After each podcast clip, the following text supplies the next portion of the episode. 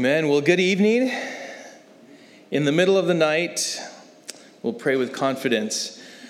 Um, how fitting as we um, are going into this chapter of Esther, chapter 5, and how it is that we're uh, coming out of chapter 4, and that's exactly what they left off with, and that's a, a three days of fasting and um, no doubt praying, seeking the Lord, and asking Him um, to fight this fight. So, um, you know, something before we uh, get into the message, though. First of all, I want to remind you that next week we, we do not have a midweek study. So, we do not have a study next Wednesday, but we do have a trip scheduled for Joshua Tree. And so, for anyone who would like to go, we did it last year, and we're gonna we're gonna do it again this year. Uh, we do have directions to Joshua Tree if you can't meet here at four o'clock and and caravan carpool um, to Joshua Tree. Uh, and if you'd like to go, we do have that available. It was sent out in the e bulletin this morning, um, but there, it's also on uh, social media as well. So we're going to make sure that everyone um, has it um, if you can't, again, meet up here. But there's a specific entrance to go into and a specific area to meet up at. And last year we had a, um, a bonfire uh, we had worship. We just had great fellowship. And then uh, last year there was no moon, so we saw all of the stars. And you could literally see the Milky Way. When was the last time you saw the Milky Way? Yeah. I, I what's that? 55? well, I, I, I, do remember seeing it, um, you know, in my uncle's ranch out in Winchester in the in the 80s, and that was when still the you know the the light pollution was not as bad as it is now, and you could actually see it a little bit um, out there in certain areas, but you could definitely see it out at Joshua Tree. Uh, it's in this little valley out there, and um, it was just absolutely beautiful. So that's what we're doing next Wednesday. Uh, the next day is Thanksgiving, so um, we're just going to go out there and thank the Lord uh, and praise His name. Um, also, I have a question for you. So, there was a trip set up for earlier this year, this year to go to Israel. Obviously, as we continue to pray for Israel and everything that's happening there, um, we trust that the Lord, and He is faithful um, to protect His people and to, um, you know, get it wrapped up as far as the enemies are concerned of Israel. And um, so that's what we're, we're praying uh, for. Um, we are anticipating that um, in 2025, uh, we'll be able to resume going out to Israel. So I'm just going to put it out there now because I know that it's not cheap to go out there. We need to save. And so I'm just telling you that right now we have it penciled in for going in April of 2025. So everyone who wants to go, you need to let me know. 2025 and it's going to be uh, open. Um, I'm looking at April 1st through the 10th, seven days on the ground. It's going to be like it's normally a day and a half travel on both ends, and uh, and so that's what we're doing. So just let me know. All right uh, and we're doing it. Uh, I'm heading that trip up, so it's not. We're not going with any other church, and if any churches do go with us, it's going to be smaller ones, and still we're the host. Um, and I'm going to be um, the the main teacher at the various locations um, that we go to. So again, April 1st through the 10th of 2025. Mark your calendars and let me know. All right, so, all right, so if you haven't turned uh, in your Bibles yet, turn to Esther chapter 5. Esther chapter 5.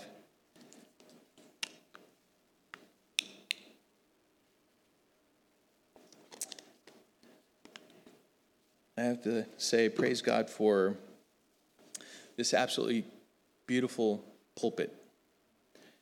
Um, in case you haven't noticed it, it's different. Um, I had uh, sent a picture off to some friends of mine who are pastors. And um, so we were just going back and forth about it. And this is, this is what what I told him. I said, just wanted to share what represents a great responsibility of stewardship, the teaching of God's word. And this is what the pulpit represents. You know, anyone who stands behind this pulpit, I am ultimately responsible for to make sure that those who do teach, um, whether it be here or anywhere else uh, within the church, is teaching sound doctrine. And so we should never t- take it lightly. Uh, we should always understand that the word is central to everything that we do, who we are. Um, we walk um, by the Spirit according to the word of God. Um, we, we study to show ourselves approved to God, workers who, who have no need to be ashamed, rightly handling or dividing the word of truth. And so that is, that is important, and this is what it's emblematic of. Um, the dove, of course, is the symbol of the Holy Spirit, and of course, it's a symbol that uh, Calvary Chapel has adopted from, from years past. And as we are at Calvary Chapel, we, um, our association, our, our fellowship is with Calvary Chapel Association. And, um, and so um, that's also representative of that. But most importantly, the dove represents the Holy Spirit. And the Holy Spirit um, not only indwells us, but comes upon us and empowers us as we're equipped for the work of the ministry um, to carry out the work of the ministry um, that our relationships uh, within marriages and friendships and, and those amongst the brotherhood and sisterhood here um, are exactly what the Lord would be glorified in and through. And so, just every time you see that, you understand that we walk and we rely upon the empowerment of the Holy Spirit. And uh, the moment we stop doing that is the moment we become religious and are just going through the motions. And so it's a good reminder of that. So praise God. Praise God. All right, so um, Esther chapter 5, um, we left off, as I said earlier, uh, with Esther calling a three day fast before going to the king to beg his favor and plead with him on behalf of her people, the Jewish people. Now, Mordecai had brought together all of the Jews in Susa, the capital of Persia he had brought them all together um, upon Esther's request that he would do so. And Esther and her maidens were, they also, at the same time, they, uh, she got them together and they were, they were fasting as well. And so now we arrive at the third day of the fast that, that she had called, and we go into verse 1 of chapter 5. Father, we thank you, Lord, for this time. We do ask for your blessing. Lord, that you would um, teach us, Lord, that you would help us understand and apply, Lord, what we learned this evening. Lord, as Mandy said, Lord, we, we want to know more of who you are, that we may rely more upon you, trust in you, Lord, um, follow you, Lord, and know how to follow you, Lord, as we get to know you better this evening. And so, Father, we commit this time into your hands, Lord, and we pray this in Jesus' name. Amen. So, Esther chapter 5, verse 1 says, On the third day, Esther put on her royal robes and stood in the inner court of the king's palace, in front of the king's quarters, while the king was sitting on his royal throne inside the throne room opposite the entrance to the palace. And when the king saw Queen Esther standing in the court, she won favor in his sight. And he held out to Esther the golden scepter that was in his hand. Then Esther approached and touched the tip of the scepter. And the king said to her, What is it, Queen Esther? What is your request? It shall be given you even to half of my kingdom.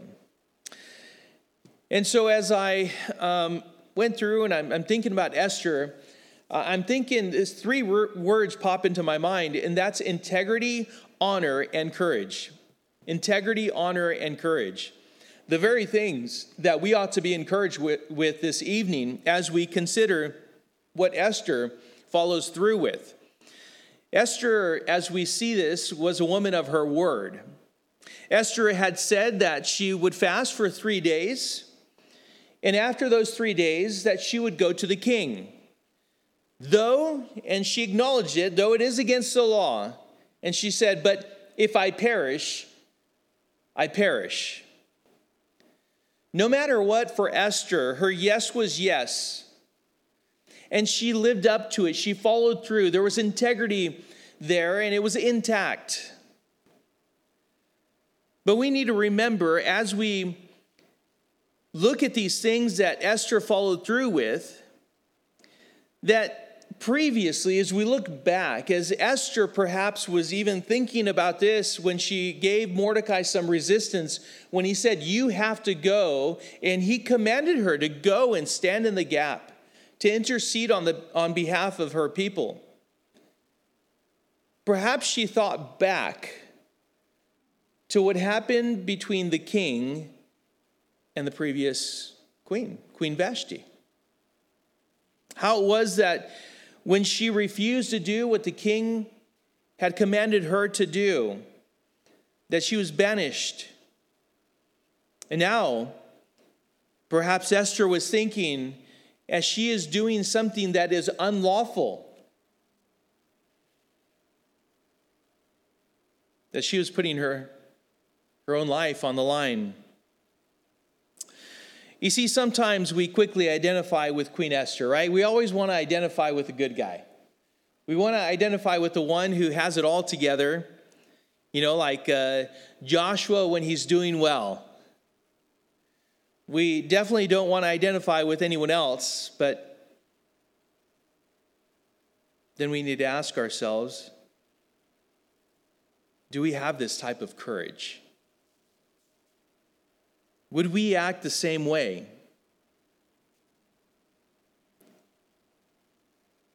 When we are tested, that is when we are proven one way or another. In fact, Bettina and I were, were talking about this, and I, I bring this up from time to time how it is that, you know, and, and even a conversation that I was having with a, a friend of mine, um, and I've said it from time to time, you've heard it, that a faith not tested is a faith that is not or should not be trusted. Um, talked about um, burst tests on on hoses. You know, uh, normally as as I think back about the the burst tests that had the the the hoses that we used for diving had to go through uh, one and a half times the, the working pressure in order to make sure that they didn't burst under uh, adverse um, situations. You know, so it is with us that it's when we're tested that we're found out whether we have what it takes or we don't have what it takes.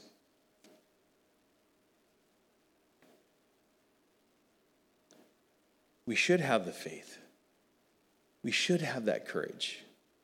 The beautiful thing with, with us is as God is long suffering, He doesn't just throw us off to the side when we blow it.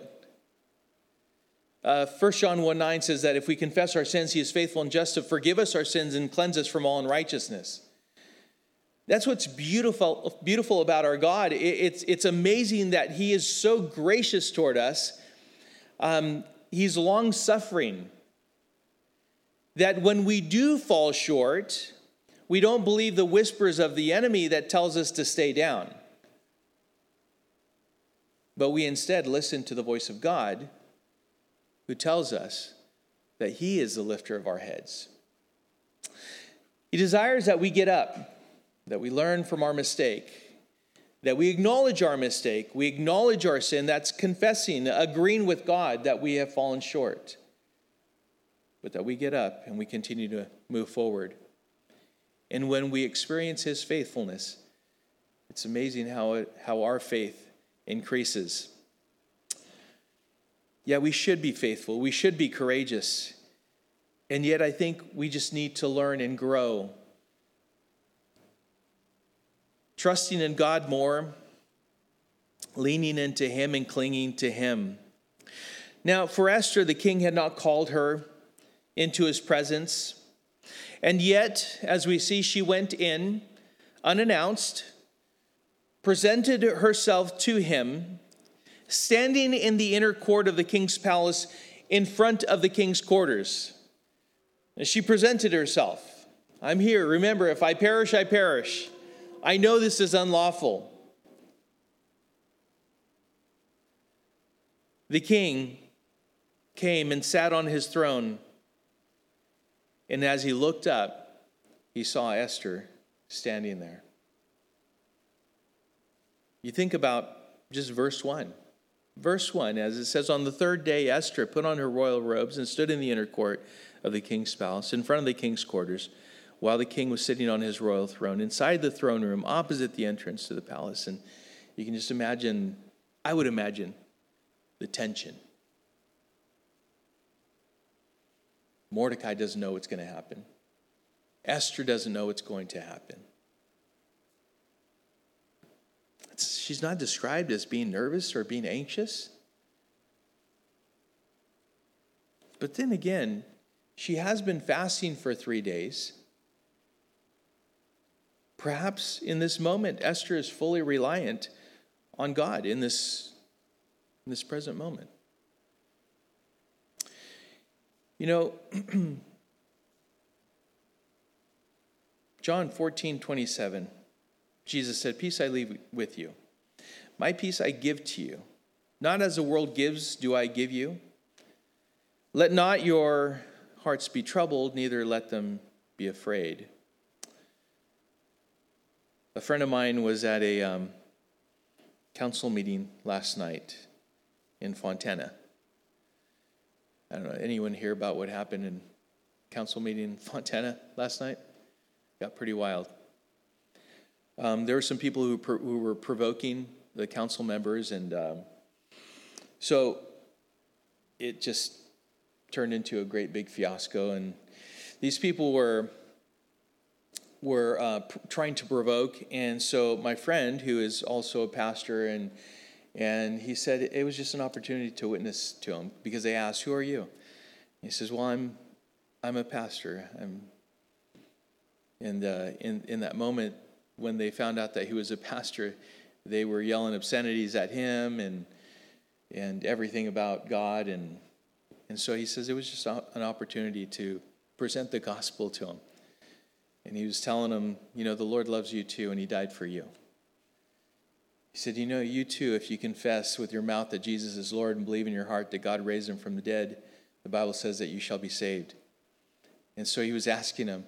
And, and they, of course, they were, they were angry. They were, they were just in the flesh. And yet he said he had a peace. And afterwards, people asked him, How was it that you stayed so calm throughout that time?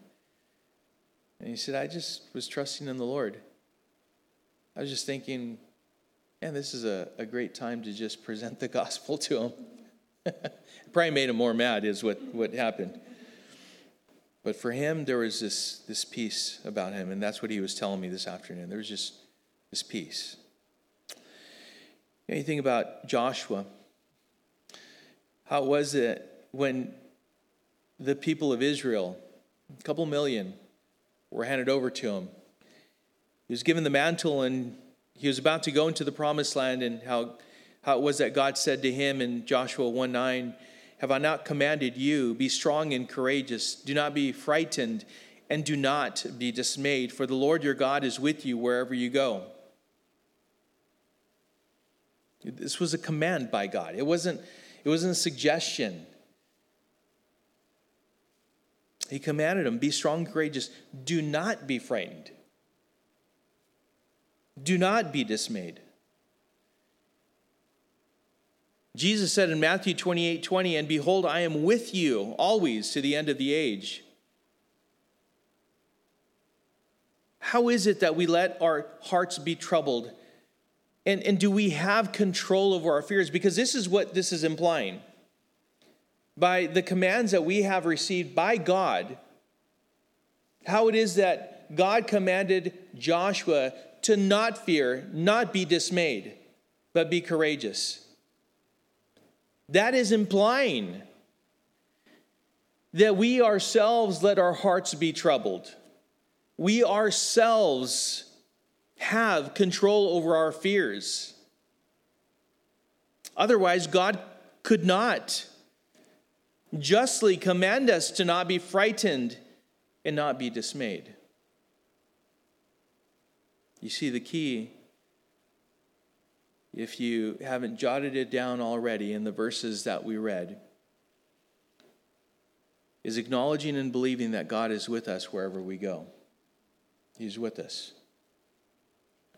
Philippians 4 6 and 7. Do not be anxious about anything, but in everything, by prayer and supplication, with thanksgiving, let your requests be made known to God. And the peace of God, which surpasses all understanding, will guard your hearts and your minds in Christ Jesus. I'm anxious. Well, God says, don't be. And he can say that, not because he's insensitive, but because he knows. He knows the Holy Spirit who indwells you. He knows that you can possess that peace that surpasses all understanding. He, know, he knows that he is faithful. Instead, what we ought to do as we consider Philippians 4 6 and 7 is pray and supplicate. You know, the moment you begin to say you can't, uh, I'm afraid, I don't know what's going to happen, when you catch yourself saying those things, instead of doing that, why don't you resort instead to just praying and supplicating? Because this prevents you from making excuses, but rather it, it puts your trust in Jesus Christ. You rely upon him. And then in that moment, you earnestly ask or beg Him to provide you with what is needed in that moment. Like you get your mind and your heart on Him in that moment. To be anxious, you see, is, is to worry. It's, a, it's a, an inner um, feeling of being uneasy, nervous and that's actually the opposite of trusting and relying upon something or someone. And the someone that we are referring to is Jesus. But when we pray, what we're doing in that moment is expressing trust in God. Otherwise, we would not ask Him. And then with thanksgiving, we're praying, we're supplicating with God. And then we do it with thanksgiving, and we're letting our requests be made known to Him. You see, instead of telling other people that will only encourage us in our anxiety and worry and, and, stress and nervousness and all of that, don't tell them. Like if they if if they encourage you in that, oh yeah, yeah, yeah. I I'm that way too. Now go to someone who is actually filled with courage. Go to someone who's where you want to be. Like, I, I know that so and so has faith in the Lord, and I want to call that person. And then we can pray, we can come together. And perhaps they can teach me how to pray and supplicate. And at the same time, with thanksgiving, and then request God to give me what, what is necessary in that moment. Because when you know that God will supply all your needs, then you can pray and supplicate with thanksgiving. You're anticipating that God will give you what you need. This is why Paul could write this to the Philippians in Philippians 4:19 where he said, "And my God will supply every need of yours according to his riches and glory in Christ Jesus." That's he could say that because he knew that personally. And we're not talking about wants. We're talking about actual needs. So make those requests to God. Does He already know? Yes, He does. The question is do you know your own needs? Because sometimes we, we think we know until we start praying, we know His word, and then He reminds us in the, in the middle of the prayer, oh, yeah, those aren't needs, those aren't just wants. But what I need, you will supply me with that. But seek first the kingdom of God and His righteousness and all these things will be added to you. The moment you literally put your trust in Him, He promises to give you His peace, a peace that is not something that uh, is is uh, understandable, something that is logical. In fact, it's, it's something that's beyond that in the moment. It surpasses all understanding. In this moment, I shouldn't be at peace. I shouldn't be okay. But what God supplies is supernatural, it's divine, it's by the power of the Spirit. He gives us this peace that surpasses all understanding. This is someone's seen in a child that trusts his parents for those things that they need. Even, you know, as I, as I think back about my own boys and how it, I, I remember um, standing them on the side of the pool, and then, you know, you tell them, oh, jump in. And at first, they're normally uh, apprehensive. They don't want to jump in, they don't know how to swim. And, you know, but after a while, you know, they jump in and Dad, you do hold on to them and keep them above water. And after a while, they trust you so much that they're jumping in and jumping in times when you don't want them to jump in, but, you know, but they trust you because they believe that you will hold them up. Do you believe that God will do the same thing? See, the more you step out on faith, in faith, and, and you see his faithfulness and how he can, supply you with everything that you need, the next time you do it less reluctantly. You do it with greater faith, knowing that you can trust Him. How much anxiety did you feel driving here today? Anyone? You guys seem to be okay. Did you trust your car would hold up? wouldn't fall apart at speeds greater than 30 miles per hour? Listen, there are things that we trust every day, every day. How much more should we trust in God? How much more should we trust in Him? Do you believe He is with you? That is enough, and that He will supply all of your needs. It is this peace that you have in God that will then serve to guard your hearts and minds in Christ Jesus. Again, Philippians 4, 6, and 7. And that's what I'm breaking down for us, which means that it will serve as a protective covering. While you abide in Christ, trust in Him, dwell with Him, have fellowship with Him. It's the peace of God that guards your hearts and minds in Christ Jesus remaining close to Him by submitting your heart and your mind to Him, your heart and your mind, in not submitting to those thoughts and feelings that make you not trust Him. In other words, His peace demands that you have discipline in your thoughts. It doesn't just happen.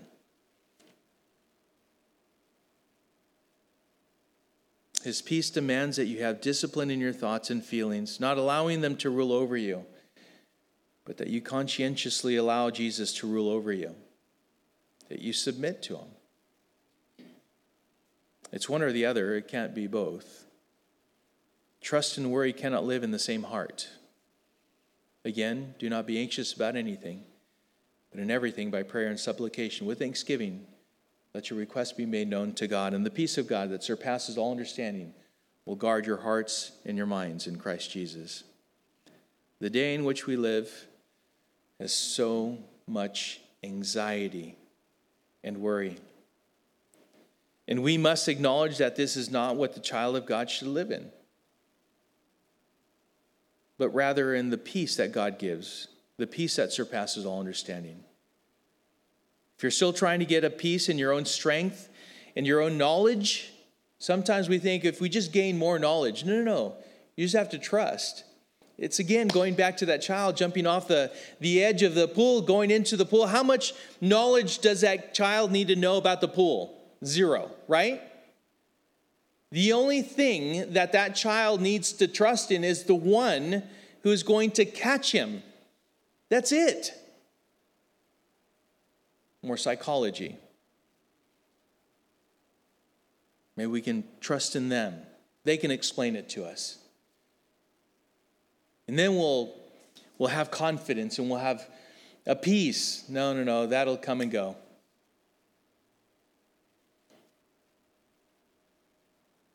I, I've spent some time in that because I think it's important. Because I see too many people filled with anxiety and worry. And it shouldn't be that way. For the child of God, we should be walking in his peace, completely trusting in him. Though the world around us falls apart, the child of God should remain steady, unmoved, with our eyes fixed upon Jesus, who is the author and the perfecter of our faith. Esther was expressing a peace, a peace that surpasses all understanding, as she did not allow any anxiety. There's nothing noted here or worry to keep her from doing what she needed to do. It didn't paralyze her, it didn't hold her back. Nothing held her back. In three days, she said, Three days, let's fast. And in three days, although it is unlawful, and if I perish, I perish, I will go to the king. And she was there, standing before the king. Nothing was going to stop her from doing what she needed to do. And keep this in mind she didn't have to have anyone holding her hand. She stood there by herself, waiting hoping not in the king, hoping in her God. Well, we know that she won favor in his sight. And he held out to Esther the golden scepter in his hand, and Esther approached and touched the tip of the scepter. The king lowered the scepter. The king knew in that moment that she was there for something important. Otherwise, she would not have risked her life. And as he approved of her presence, he asked her what she wanted. What is it, Queen Esther? What is your request? Verse 4 And Esther said, If it please the king, let the king and Haman come today to a feast that I have prepared for the king. Then the king said, Bring Haman quickly, so that we may do as Esther has asked. So the king and Haman came to the feast that Esther had prepared. Esther demonstrated that she was indeed at peace, being able to, to think. How, much, how often, you know, we're put into a, a stressful situation, and it's happened to me, to where we're in a stressful situation, and it seems like, man, we lose our mind. It's like we can't think of one word to speak. Right? It's like, I know this, I know. And in fact, after the fact, you can talk to other people and like you're telling them, "Yeah, I knew what to say, and I just I couldn't say it.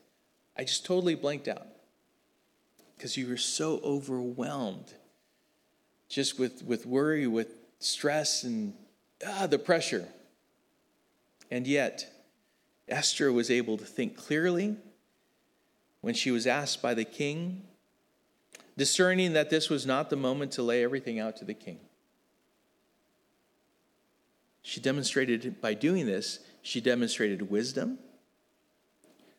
Just keep in mind, it's not just blurting things out is the right thing to do. And, and for Esther in this moment, it was not the time to, to just lay it all out to the king. And so she expressed, she demonstrated wisdom, the ability to judge the situation and see how this would work out if she exercise patience and trust that Haman would eventually show himself for who he was a wicked man. Eventually, the mouth opens and spills the contents of the heart.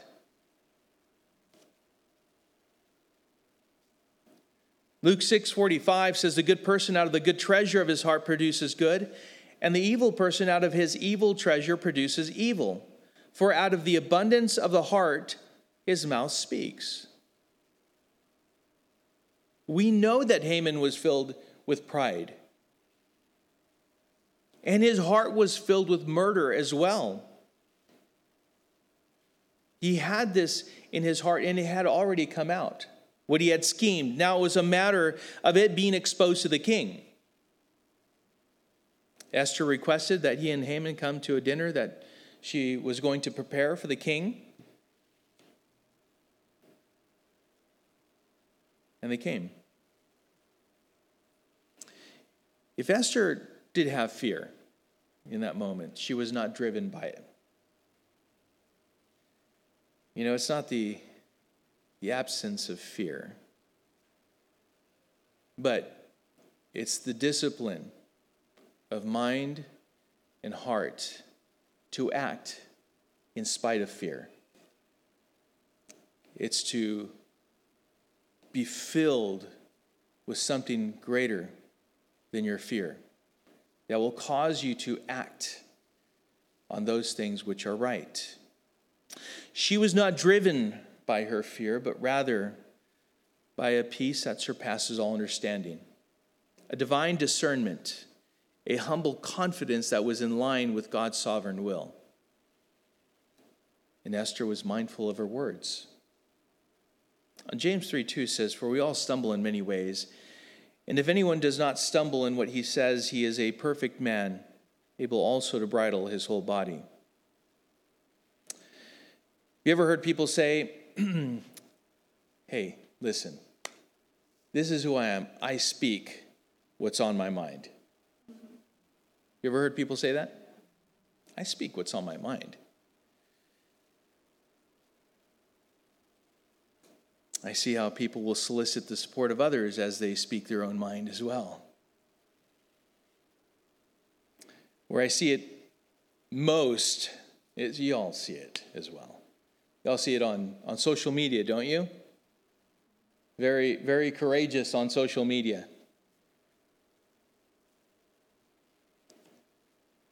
But it's often it's the people who speak their own minds and just have no care.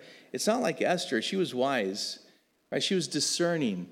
It's not the time nor the place. She would speak to the king, but that was not the time. She was showing that that restraint, that discipline, that wisdom. But I see many people on social media that are very unwise, foolish in the things that they, that they say. And it's public. It is public. In a moment, we'll see something similar played out with Haman's wife and friends. Listen, do you speak what's on your mind without thinking whether it's right or wrong? This is why we ought to be careful, right? We, we, ought, we ought to um, uh, express some discernment and discipline and wisdom in what we say. Second Corinthians chapter 10 Verse 3 says, For though we walk in the flesh, we are not waging war according to the flesh. For the weapons of our warfare are not of the flesh, but have divine power to destroy strongholds. We destroy arguments and every lofty opinion raised against the knowledge of God, and take every thought captive to obey Christ, being ready to punish every disobedience when your obedience is complete. Philippians chapter 4, verse 8 says, Finally, brothers, whatever is true, whatever is honorable, whatever is just, whatever is pure, whatever is lovely, whatever is commendable, if there is any excellence, if there is anything worthy of praise, think about these things.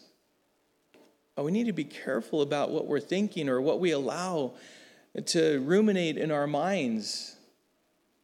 We need to take those thoughts captive because eventually, as it says in James, those thoughts will become the very words that come out of our mouth, and they guide us.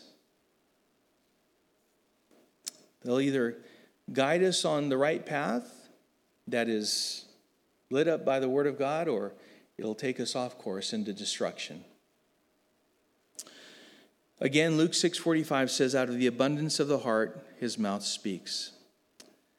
Well, let's take a lesson from Esther. She was wise. She not only thought before she spoke, but then when she did speak, it was the right thing at the right time. Verse 6 says, And as they were drinking wine after the feast, the king said to Esther, What is your wish? It shall be granted to you, and what is your request? Even to the half of my kingdom it shall be fulfilled. Then Esther answered, My wish and my request is if I have found favor in the, in the sight of the king, and if it please the king to grant my wish and fulfill my request, let the king and Haman come to the feast that I will prepare for them, and tomorrow I will do as the king has said. So it was now the next day, right, as we read there, and not only in, in verse 6, but previously in, in verse 5, as we're coming into this section, they had already, the king had agreed they were at that feast, and now they were they were uh, drinking and they were just kind of sitting there, and she hadn't said a thing. And the king said to Esther, What is your wish? Now, we do have to note Esther did not promise the king that she would tell him her request on that day. And so, um, you know, we do need to consider that. So she didn't she didn't go back on her promise because there was no promise there to tell the king what she wanted to tell him on that day. But the king did try to persuade Esther to tell him what she wanted. In, in fact, even offering up to half his kingdom. But we need to understand this isn't the literal offering of half the kingdom, it was a proverbial expression of the day. You know, hey, listen, I'll give you I'll give you anything. Just tell me. Just tell me what it is that you that you want. And in her wisdom, again, Esther discerning that this was not the time, she actually invoked a favor that she had found with the king. And this further established his trust in her by restating her initial request for the king and Haman to come to yet another banquet. And then at that time, she did agree to tell him, If you come to that, I will tell you. Of course, at this point, it's like the king was sitting on the edge of his seat, right? like, okay, Esther.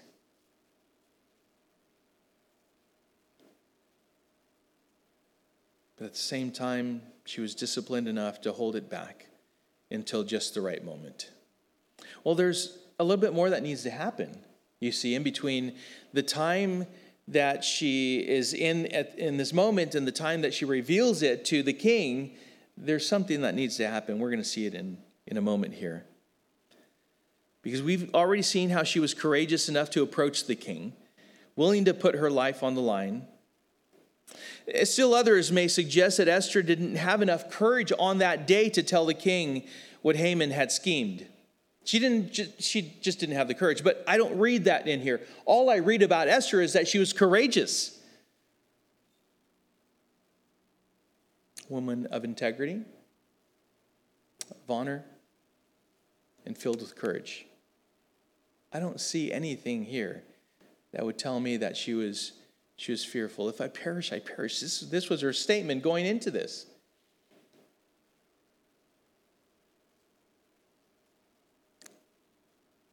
But as we think about ourselves, perhaps, you know, we could think maybe she regretted not telling the king on this day. Because sometimes we question ourselves after the fact, don't we? Ah, maybe I should have.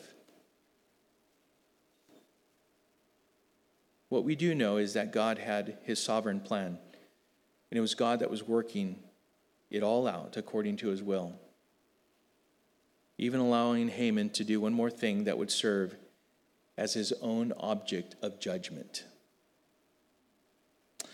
Give one enough rope, and one will hang himself. This is what was happening with Haman. Time and testing only proved what was truly in his heart. Verse 9 says, And Haman went out that day joyful and glad of heart. But when Haman saw Mordecai in the king's gate, that he neither rose nor trembled before him. He was filled with wrath against Mordecai. Nevertheless, Haman restrained himself and went home, and he sent and brought his friends and his wife Zeresh. And Haman recounted to them the splendor of his riches, the number of his sons, all the promotions with which the king had honored him, and how he had advanced him above the officials and the servants of the king, Then Haman said, Even Queen Esther, let no one but me come with the king to the feast she prepared.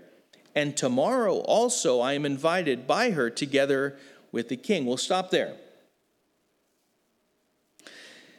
Haman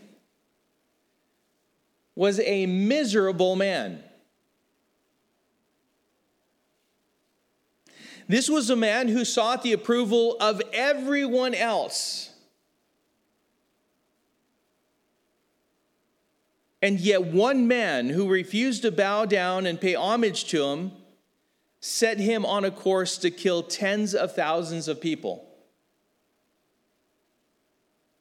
This man was insecure, unsettled, and unsatisfied. That's a dangerous combination. Anyone who is insecure, unsettled, unsatisfied, oh, anything could set them off.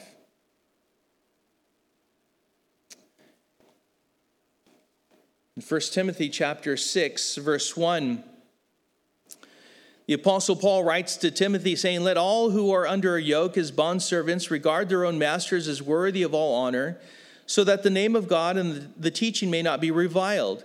Those who have believing masters must not be disrespectful on the ground that they are brothers. Rather, they must serve all the better, since those who benefit by their good service are believers and beloved.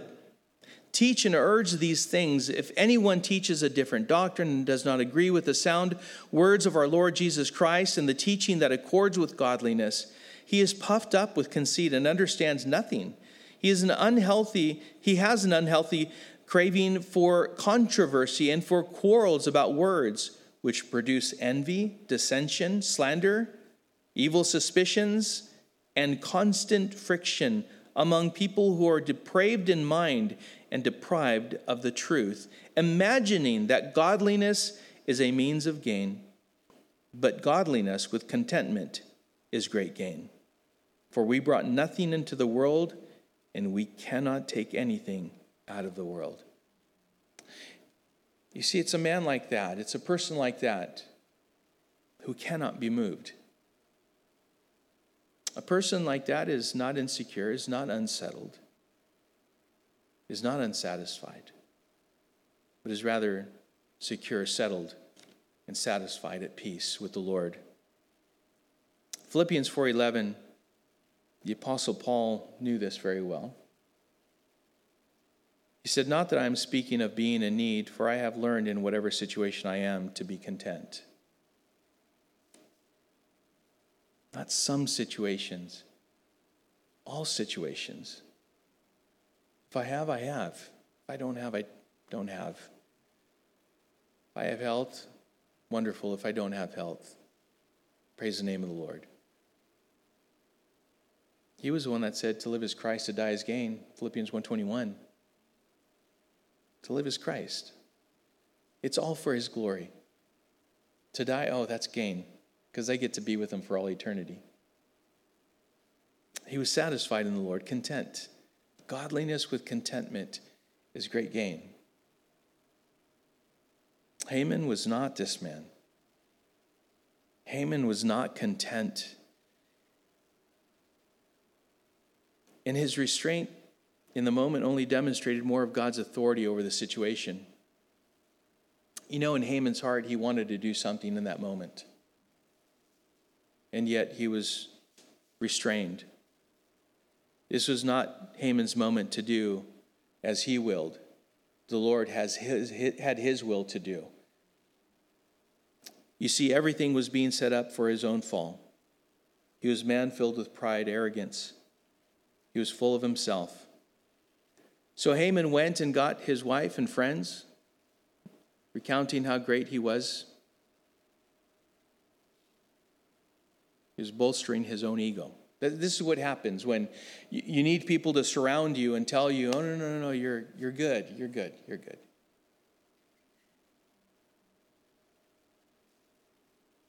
He had mentioned the special VIP banquet that he had just attended with the king only. It was just me that went with the king. And by the way, I'm going to attend another banquet tomorrow just me and the king. But this was not shared because he was rejoicing about the amazing blessings of being where he was in the kingdom, but because he needed others to affirm him. If ever we need other people to affirm us other than God, mm, we need to question. We need to question of where we stand. Verse 13 as he was still speaking about all this and he was, he was boasting about it all, he said this Yet all this is worth nothing to me, so long as I see Mordecai, the Jew, sitting at the king's gate. I could just imagine him just seething with anger. Then his wife Zeresh and all, her friend, all his friends said to him, let a gallows 50 cubits high be made. And in the morning, tell the king to have Mordecai hanged upon it. Then go joyfully with the king to the feast. This idea pleased Haman, and he had the gallows made. There's another saying misery loves company. Misery loves company. This means that unhappy people like to share their troubles with other unhappy people. Misery loves company. You ever done that? I've, I've been guilty of that. I'm unhappy, you're unhappy. Let's go complain. Let's go make ourselves feel better. No, misery loves company. And hopefully that's that's not who you surround yourself with. These are the things that we that we acknowledge, by the way. You know, we're reminded of these things, and, and if we do catch ourselves doing these things, right, then, then we immediately we acknowledge them, we confess, right, and then we repent. That means we don't do it anymore. We, we turn the other way. We, so we start trusting the Lord. We, we look at Philippians 4 8, and that's what we think on, because those are thoughts we're thinking on. Hebrews chapter 12 and verse 1 says, Therefore, since we are surrounded by so great a cloud of witnesses, let us also lay aside every weight and sin which clings so closely, and let us run with endurance the race that is set before us, looking to Jesus, the founder and perfecter of our faith, who for the joy that was set before him endured the cross, despising the shame, and is seated at the right hand of the throne of God. Consider him who endured from sinners such hostility against himself, so that you may not grow weary or faint hearted.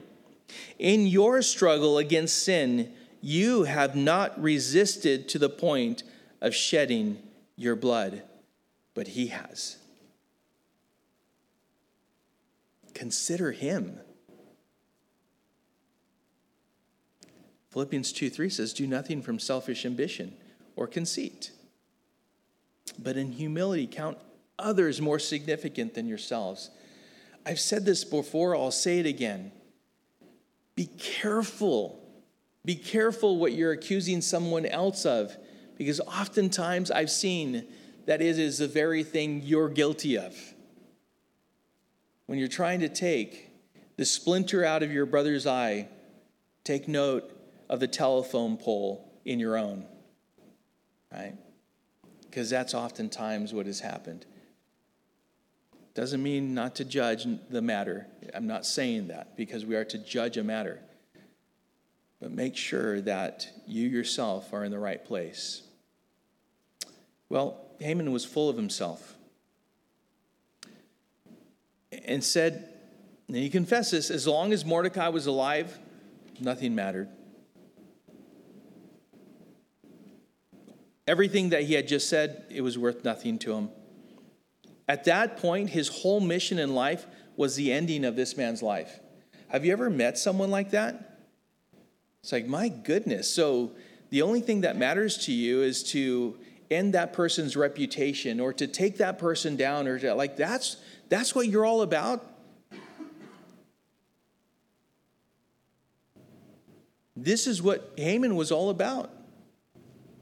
Taken Mordecai down, ending his life. Haman was miserable and set on destroying one man, even if it meant destroying thousands of other people. Think about that. I don't care. I, I, don't, I don't care if everyone else goes down with him. So be it. I want Mordecai out. But you want to know one thing? It wasn't Mordecai that was the issue. Because it would be something or someone else if it wasn't him. It was his own heart. It was his, it was his own heart. Once that person, the object of their wrath, whoever it is that they're going after, after they're done with them, they'll go on to someone else and then to someone else. Because it's not a matter of the person, that they're going after. It's a matter of their own heart. Ecclesiastes 12:13 says, "The end of the matter all has been heard. Fear God and keep his commandments, for this is the whole duty of man." Listen, Solomon figured out. Everything else is vanity. The world has nothing that will satisfy. Only God satisfies fully. The problem with Haman is that he was looking for other things to satisfy him, to bring him contentment and it was all empty. And because Haman has no discernment, he freely accepted the counsel of his wife and friends, who instead of confronting his own heart, told him, Hey, have a gallows 50 cubits. In other words, that is equivalent to 75 feet tall. Have one of those made, and then hang Mordecai on that, and then go to your feast tomorrow. Oh, Sounds like a great idea, great counsel. How wicked.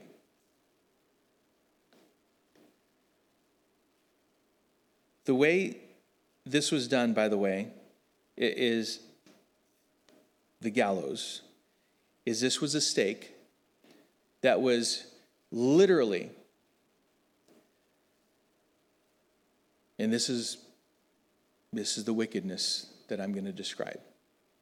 While a person is still alive, it was driven between the legs, through the body, and out the neck while they're alive.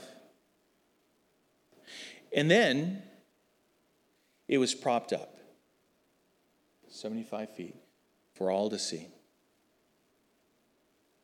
Cruel, violent, but this is a picture of hatred, anger, vengeance, malice.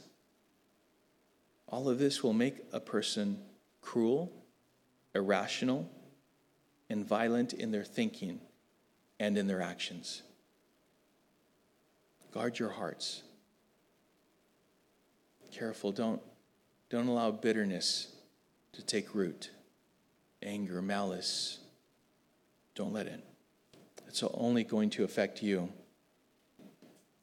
Ephesians 4:31 says, "Let all bitterness and wrath and anger and clamor and slander be put away from you, along with all malice." We have lessons that we have learned in the integrity, honor, and courage of Esther. But we also see Haman.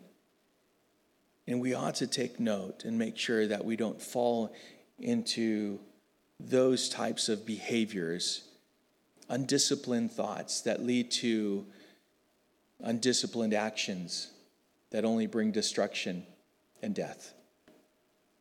It's his heart that drove people to hang Jesus on the cross. Let it not be the heart that we have. And if we do, let us confess to the Lord repent and ask that He would forgive us, that He would give us a new heart. That's what He desires to do. Father, oh, we come to you, Lord, and, and ask that you would forgive us, Lord, of any thoughts that are not glorifying to you, honoring to you. Lord, if there's any malice, Father, drive it far from us. Lord, we, uh, we repent of that and give it to you. Lord, we thank you that as I mentioned from the very beginning, we thank you that you are long suffering, you are so gracious. Lord, if we, if we humble ourselves before you and we confess those things, those things, those sins, Lord, you are faithful and just to forgive us our sins and cleanse us from all unrighteousness.